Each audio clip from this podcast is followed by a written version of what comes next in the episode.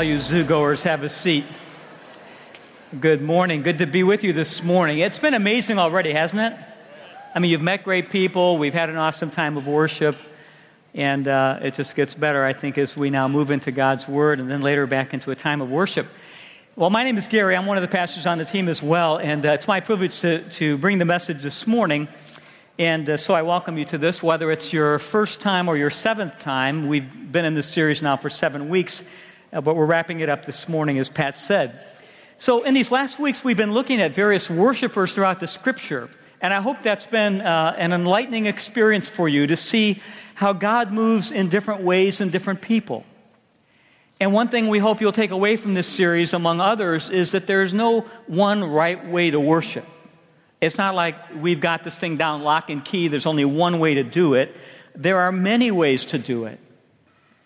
In fact, uh, God gave us all of these expressions of worship so we wouldn't miss out on the rich diversity, not only of who He is, but how He's made people. And I found in my own experience when I've traveled to faraway places and gotten into other cultures, a lot of times you're freer to worship in different ways because you're in a different setting. And sometimes we can get locked into a certain way of doing things. But as you look at the scriptures that we've studied over these last several weeks, you notice God met people where they're at. This is something that's amazing about our God. He meets us where we're at. For example, he met David in his passionate worship. Remember, Pastor Mike talked about this. David was just totally, literally, almost stripped naked before God. He was so passionate about his worship. And then a little lady named Hannah comes along, and she's not been able to have a child, and she prays to the Lord, and, and God meets her in her prayer and her humble gratitude, and, and she gives birth to a little son. Abraham meets God at the altar of sacrifice. Maybe you've never thought about worship that way. Maybe you've never thought, I can meet God in the hardest places. But God often meets us in those dark places. And then Enoch, he met God on a long walk. Maybe you take a long walk in the afternoon sometime and God meets you in a special way. And, and then Silas, he, he met, he met the Lord in a powerful way and worshiped together with Paul in a prison cell. I was reading an article this morning about people coming to faith in prisons, often aware of their heinous crimes they'd committed and now repentant before the Lord. That wasn't the case for Silas. He was a worshiper thrown in jail, but, but the reality is God meets us where we're at. And then last week we saw how he met an unknown woman in her deep despair. Uh, there's an author named Gary Thomas. He wrote a book several years ago called Sacred Pathways, a great book. Uh, and in it, he, he opens up this fact that um, God meets us in different ways. In fact, he identifies nine ways. I think there are more, but that was a good length for a book, right? Nine ways God meets us. And, and as he walks through these, uh, it made me think about the fact that one of the sacred pathways, as he defines them, actually, he says it's our way of relating to God. It's how we draw near to God. So, whatever it is that brings you into God's presence, into a worshipful setting, that, that's a way that you can worship the Lord. We've experienced this morning and throughout the series corporate worship in a powerful way. God's people come together to sing and lift our voices to Him. But he goes on, he describes nine ways. I'll just mention three. Maybe you identify with one or more of these. He says, Some people are naturalists. Maybe you're one of these. You're moved by God's beauty in creation. Your hearts are set on fire when you see the beauty all around you. Other people are traditionalists. And that's the way you like to worship. And so when you go to a church, you're looking for structure, you're looking for ritual. It, it gives you a sense of security, it makes you feel like you're anchored deeply into history and to Christian tradition. Today we call these smells and bells churches, but they're churches that, that, that light the candles and you smell the aroma. It's just another way that we engage the Lord. But you probably never thought about this. He says another way to worship God are through people that are activists. Activists are people who show their love for God by going after injustice in the world or seeing pressing needs like, like orphan care and adoption. They've read the Bible and they see throughout the Old Testament and New that God cares for the fatherless and the lonely and He wants to put people in families. And maybe you never thought about that as a pathway of worship. So these are just three of six and of nine. And he goes on to say that, that most of us have at least two or three of these pathways. So you might want to think about that. Well, this morning we want to look at the final worshiper, and what a great way to end with, with a man by the name of Peter. Peter was a disciple. You've probably heard of him before. Peter was sometimes called the disciple with a foot shaped mouth. That's how you'd recognize him. He had foot and mouth disease, right? Uh, he would speak out on the most inopportune occasions, and, and he would say things sometimes correct, but often he would miss by a wide mark. And Peter was one of those guys that, you know, really believed in that axiom if you want to double your success rate, double your failure rate. I mean, he, he practiced that to the hill. He was like a lot of us, a work in progress. Uh, one of my favorite stories is about a young man who He's been wanting to go out on a date with a particular girl, and finally she agrees. She says yes. And so he makes the arrangement, but he's so excited he shows up for his date an hour early. Ladies, don't you love when that happens? So she's not expecting him. The doorbell rings. She runs to the doorbell. She's, she's uh, still not fully attired in the way that she wants to be. She's got a robe on. Her hair is teased out in a million directions. She opens the door, and there he stands. They look at each other for an awkward moment, and she decides to break the silence and says, So, what do you think of my hair? And he, being a wise young man, says, I think it's about to become something great. Similarly, when Jesus looked at Peter, Peter, who started out so slow, Jesus saw his potential. And the first time he met him, he goes, I think you're about to become something great. But you know, God looks at every one of us like that. You might not think you're any way like Peter, certainly not in his later years as he grew to maturity, but, but Jesus looks at you and he goes, You're about to become something great. Now, a lot of times we deny it, but that's God's heart, that's Jesus' heart. And so, what I want to do this morning is I want us to look at this theme of worship, but I want to link it up to the theme of evangelism, the sharing of the good news of Jesus. And I want us to see there are, there are certain steps in every person's journey. There are steps in your journey, there were steps in my journey, and regardless of where you are on this spiritual journey in this life, you are at one of these places. So if you have your notes, I'd encourage you to take those out. The first step is this, and it's always the same an introduction. You've got to start somewhere. In your relationship to Jesus, it, formed at some point. You may have been aware of it or you may not have been, but from the very beginning, when you become aware of Jesus and the potential of a relationship, it starts with that awareness. In theological circuits, circles, we call it the evangelistic mandate, the, the need to take the gospel to the world, to share this message of good news. And by the way, that's what evangelism means. It's a combination of two Greek words. The word eu, where we get ev, eu, and angelos, or angel. So the gospel or the good news simply means a good messenger, someone that comes with good news, someone that shares good news about something and about someone. In case you're wondering, the answer is yes. Microsoft, Amazon, Apple, they all have ardent evangelists. Somewhere along the line, they broke into the church and they stole our vocabulary. We're supposed to laugh at that point. they did in the first hour. I've got you so serious. Anyway, ardent evangelists. You know, the Apostle Paul took pagan concepts like adoption and he Christianized them. Today, the secular world takes Christian concepts and paganizes them. There was a missionary named D.T. Niles. He defined evangelism this way. It's one of my favorite definitions. Evangelism is simply one beggar telling another beggar where to find bread. That's all it is. We read in John 1 Andrew, Simon Peter's brother, was one of the two that had heard what John had said and who had followed Jesus. He had been following John the Baptist, but John said, that's the Lamb of God who takes away the sin of the world. You see, John the Baptist was just a forerunner of the Messiah, he wasn't the Messiah. So he told Andrew, that's the person to follow. The first thing Andrew did, I love this, was he found his brother Simon to tell him, We found the Messiah, that is the Christ, the anointed one. And he brought him to Jesus. Now, you've got to love Andrew. He's always thinking about other people. That's his whole deal. His whole life, he's always thinking about other people. He's a consummate networker. He had over a thousand LinkedIn connections. The guy is amazing. Every time we come across him, he's bringing somebody to Jesus. He sees a boy with two fish and five loaves and says, Come to Jesus. Jesus feeds 5,000 people. He sees some Greeks who've come a long way. They've heard about Jesus, but they're not of the Jewish community. He brings them to Jesus. So, not surprisingly, he finds his brother and he brings him to Jesus. You see, bringing people to Jesus into his presence is the most life altering work we can do.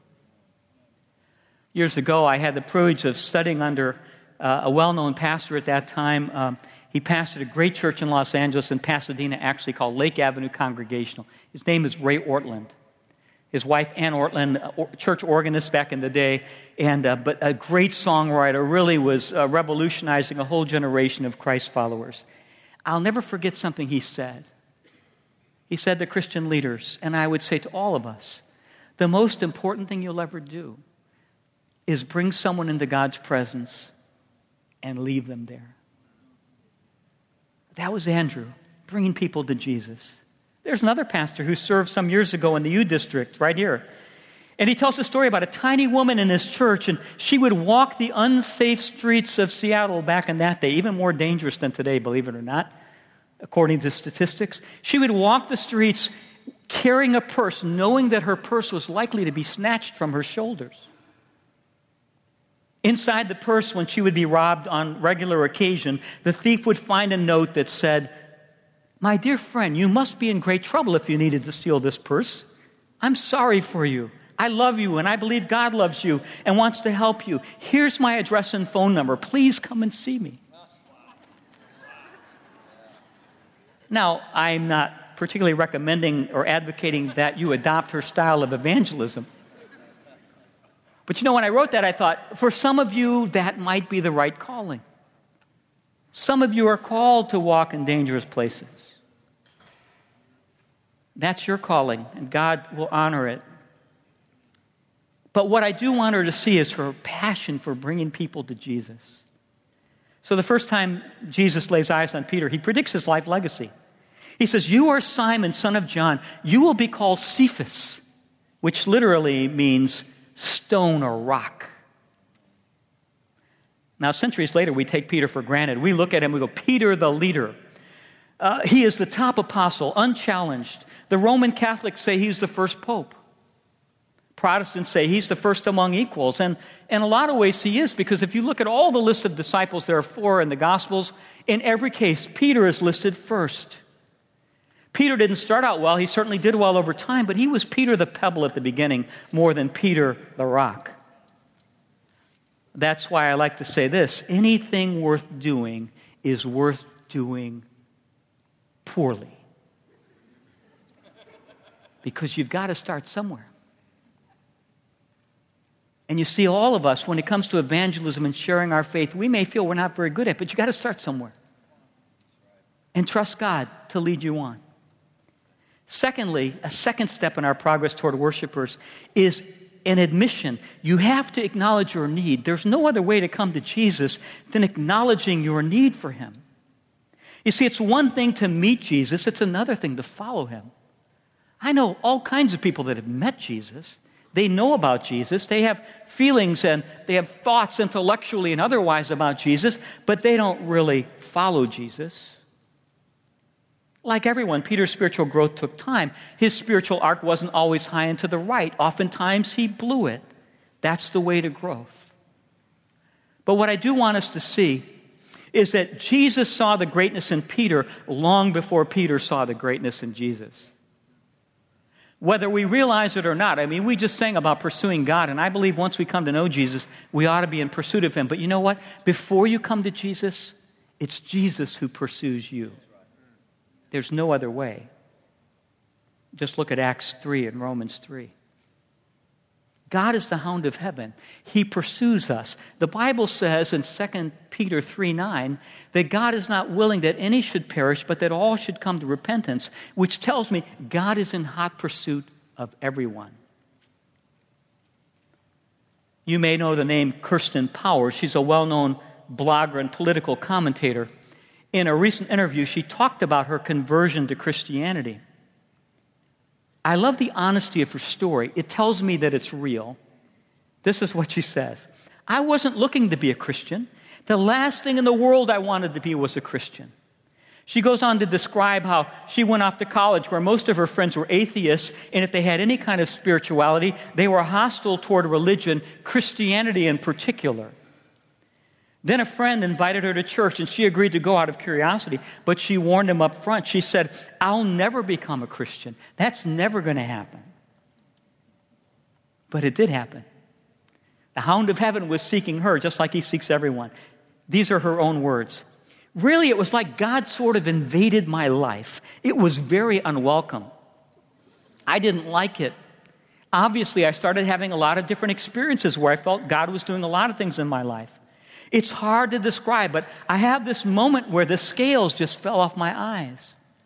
That sound like anybody else you know? A guy in Acts 9 named Saul, who became better known as Paul. The scales just fell from my eyes where I was saying, This is just totally true. I don't even have any doubt. I don't really feel like I had any courage when I became a Christian. I just gave in. That's the best way, by the way. I wasn't curious I didn't have, or courageous. I didn't have any choice. I kept trying to not believe, but I just couldn't avoid accepting Christ. If I could have avoided it, I would have. There's nothing convenient about my life in this world, this world that I live in. It's not like living in the South where everybody is a Christian. Bit of a stereotype there. I live in a world where nobody is a believer. God pursued me. It doesn't get any better than that. That's the way it works every time. We may not realize it, but that's the way it works. You see, when you look at Peter in the Gospels, his walk with Jesus was on again, off again, on again, off again the first year. And I've been a pastor uh, for nearly four decades now, and I can tell you there are a lot of people, a lot of us that live like that. Life has a way of shoving Jesus to the margins until we need him again. We get caught up in our career pursuits and our families. We get caught up in higher education, going on to school, whatever it is that those pursuits. Nothing wrong with those pursuits. But Jesus gets pushed to the margin. That's what happened for Peter again and again. I was looking at the statistics again this past week, and it says that within local churches, among believers, we're talking about people that made it a real commitment to Jesus, 18% across the U.S., 18% of Christians say, I'm stalled. I'm stuck. Peter was like that, on again, off again. One day he was fishing on the Sea of Galilee. They had gone out all night. They got skunked, these expert fishermen. They came to the shore. Jesus was standing nearby teaching. They probably listened in a little bit, but then Jesus climbed into Peter's boat, said, Push out from the shore. I want better acoustics. So he pushes out. Jesus finishes teaching, gets out of the boat, and says, Hey, Peter, let's go further out into the water. Actually, he says, Simon, let's go deeper into the water. And by the way, um, when Jesus calls Peter Simon, almost always he's correcting or rebuking him. Something he needs to change in Peter's life. It's a signal Peter's done something wrong or he's missed a mark in some way. It's kind of like when your mother calls you by your middle name. Now, I don't have a middle name, so I never got in trouble growing up. Simon answers, Master, we worked hard all night, we haven't caught anything. But because you, non fisherman carpenter, say we should let down our nets, we will. Well, I think there was that hesitation. Jesus, you're a carpenter, you're a teacher now, you're a rabbi, but fishermen, not so much. But yes, we'll do it. He's been around Jesus just enough to take this risk. Dog tired, they push out again. You know the story. They catch such a large number of fish that their nets begin to break. So they call their partners in. Come and help us. They fill both boats to such an extent that it began to sink. This is a memorable moment. Fishermen love to see when their boats almost sink with fish. But I want you to see Simon's response. It says, when he saw the catch of fish, he said, Go away, Lord. I'm a sinful man. For him and all his companions were astonished by the fish they caught. And so were James and John and Zebedee, his fishing partners. Now, I mentioned earlier sacred pathways at the beginning. Apparently, catching a boatload of fish was one of Peter's sacred pathways. And when he saw this miracle, it prompted deep introspection about his life and what really mattered. For moments like that. There's a great passage in Romans 2 4. It doesn't get preached on quite enough. It goes like this Don't you realize that God's kindness is meant to lead you to repentance? How many of us, even though we've had trouble in our life, would honestly say, if you could take all the troubles of the world and put them in one great big bushel basket and just reach in and take out an, a, a comparable amount of troubles as everybody else, how many of us would be willing to do that? I would say virtually none, maybe a few. God's goodness should lead us to repentance.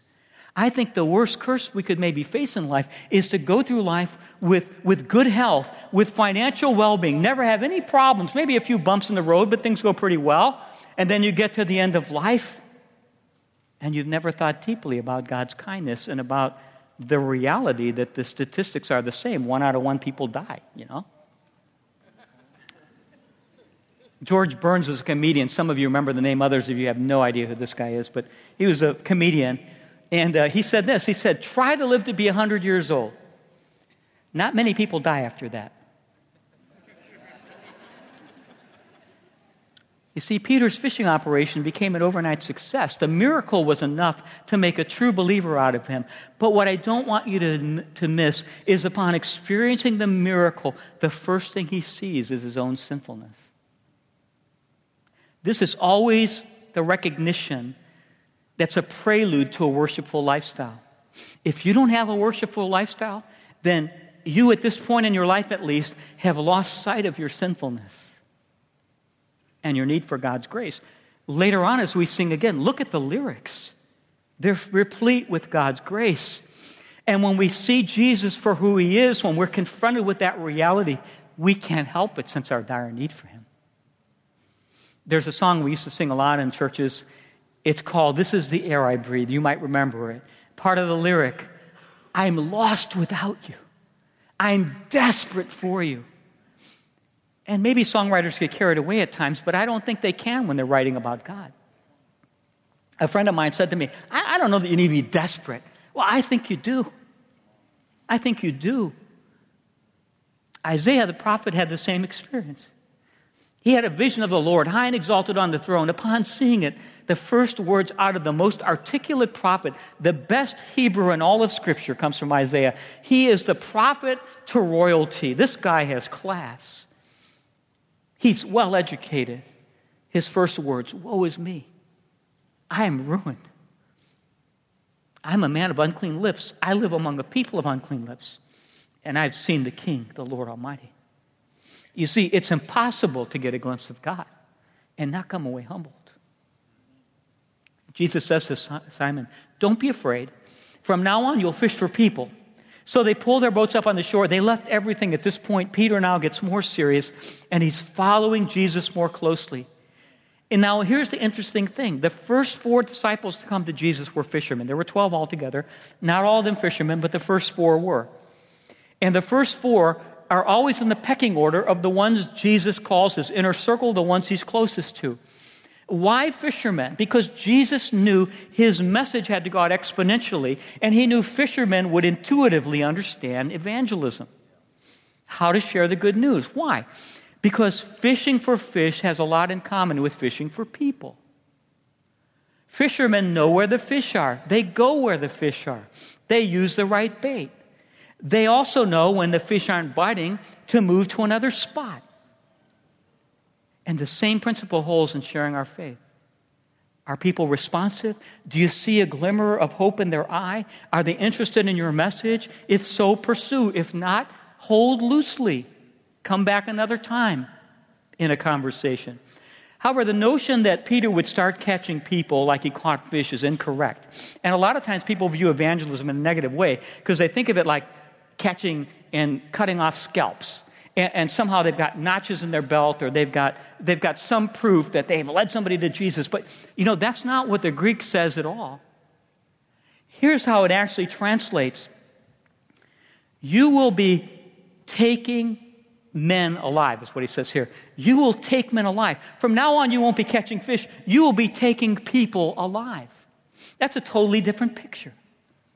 You see, the verb tense here describes an ongoing process. It's not like you go and you get a fishing license, you fish for a season, and then a few weeks later the season's over and, and that's it for the year. No, he, it's continuous action.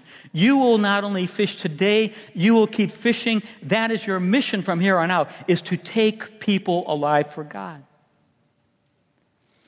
Now, Peter's still not all the way down the road, but he's getting closer. There's a third step in our journey declaration. Get this. You've got to take a stand. If you're following Jesus, there comes a point you've got to take a stand. Peter's been with Jesus through a lot. It's been a long spiritual journey, but it's ceased to be solo. Now he's walking with Jesus. He's experiencing the dust of the rabbi every day. He, he's embraced by Jesus, God in the flesh, by his grace. He's eating and ministering and experiencing the miracles that Jesus is doing, experiences piled upon experience. He's in a different place than he was a year earlier. And one day, Jesus is with his disciples. It's a mentoring moment. He says to his disciples, Who do people say that I am? Thought provoking question. And like students afraid to give the wrong answer, they reply, Well, uh, John the Baptist, uh, others say Elijah. Hey, there are some that say maybe uh, Jeremiah or one of the prophets. Jesus presses harder, but who do you say that I am? And might I just say to you this morning, Jesus would say the same thing to you. Who do you say that I am? You think I'm just a good person? A good moral teacher, perhaps? A famous rabbi? If so, you won't worship me. Who do you say that I am? Peter, who usually gets it wrong, gets it so right. I think Peter says this and doesn't even realize it. It comes out of his mouth before it truly dawns on him. The truth has sunk so deeply into his soul. You're the Messiah. You're the Son of the living God. Jesus looks at him and says, Blessed are you, Simon, son of Jonah, for this was not revealed to you by flesh and blood, but my Father in heaven. Peter's declaration was a line in the sand. You see, it was an aha moment. It was the moment he truly took a stand and articulated what he believed, and Jesus honored him for it. He always honors us when we take a stand. And see, next week, September 1st, Labor Day, you heard Pastor Pat mention it. There'll be baptisms. We have a number of people that are ready to be baptized. They're at that aha moment for them. They're going to walk in the waters of baptism. And by doing so, they're going to declare boldly their faith in front of everybody who's present to say, I'm in. I'm following Jesus. You see, everything true of Peter up to this point, probably true of you if you're a believer. One day, a family member or a friend introduced you to Jesus. Somebody did. It might have been reading the Bible that had brought you to Jesus. I knew a, a guy that was high on drugs. One day, he was, this is a true story. He, he was in a hotel room. He wanted to get high, he wanted to roll a joint. He reached in for a Gideon Bible, took out a page, happened to rip out the third chapter of John's Gospel. It was about to roll his, his, his doogie, or a doobie, and he looks at it, and it says, um, uh, For God so loved the world that he gave his only son. And he comes to Jesus in that moment. God is the hound of heaven. But somebody introduced you to him. Another day, you were convicted and admitted your need for him. And then there was another day yet when you declared, you got more serious. Jesus is my Savior, but He's also my Lord. You see, that's all good and necessary, but it doesn't quite end there. There's one final step in the journey to be a fully devoted worshiper participation. You got to have skin in the game. Before returning to heaven, Jesus called the disciples together for one last huddle. We know it is the Great Commission. In effect, Jesus gives the church marching orders for all times. They've never changed, He's never rescinded these orders. But before I read them, I want you to see verse 17. We usually start with verse 18, but notice verse 17. It's the key to this whole series. It's the key to worship evangelism. When they saw Jesus after the resurrection on this day, they worshiped him. You see, at times we get so focused on the missionary mandate, we forget that his disciples worshiped him first. Having spent more than three years with Jesus, they finally understood that having a heart full of worship is a prerequisite to everything God wants to do in and through us. If you don't have a worshipful heart, you're not quite ready. Worship is the primary source of our motivation. It's evangelistic in nature. That's because Jesus is who he claimed to be. And failure to take this message to the world will be spiritual malpractice. Some of you, though, have not yet participated. You've been coming to church for years. You've been sitting in comfortable seats for years, maybe here, maybe somewhere else. But you've never quite gotten all the way in. Some years ago, uh, when I was a younger man, there's a magazine called Reader's Digest. You've probably heard of it. What you may not know is at one time it was the number one magazine in the world. What surprised everybody was the age demographic tilted toward the older scale. They couldn't figure out why they did so well from year to year, why subscriptions went on and on. They finally figured it out. One word senility. Right? People just kept resubscribing. Maybe didn't read it, but they would pay their bill every year. For years in the local church across America, the statistics were the same 35% of people every week go to church, go to church. Nobody questioned that. The reason 35% of Americans went to church for so long? Senility. Right? That's something we do. We go to church every week. We don't know why. People started waking up.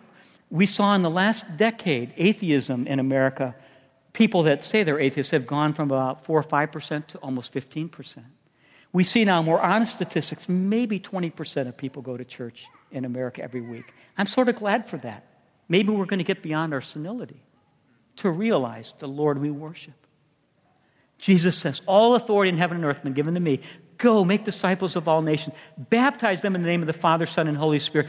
Teach them to obey everything I've commanded you, and I'll be with you till the end of the age. So, just like the devoted followers in Jesus' generation, as the church began, once again, we see Jesus for who he is. When we see that, we can't help but share the good news of God's grace. In the next few moments, we're going to enter a period of extended worship. We call it the Super Soaker. It's the end of this series. We're going to go longer. It's going to be amazing if you can stick around. But I want you to understand as we enter into worship one last time don't spectate, participate. Participate. Would you pray with me? Father God, thank you so much for Peter. Thank you for all the worshipers we've looked at over seven weeks. So many more could have been named. Jesus, we want to be true in our worship of you. We don't want to come to church because of senility. We want to come because we're sold out. And so, Lord, we give our offering to you today in song. We express our hearts in worship. We sing these lyrics not because they're on the screen, but because they're written on our hearts. Father God, we long to worship you and we pray that that worship would flow from every pore in our being, that we would be messengers of good news to a world that so desperately needs to hear it. We pray it in your holy name. Amen.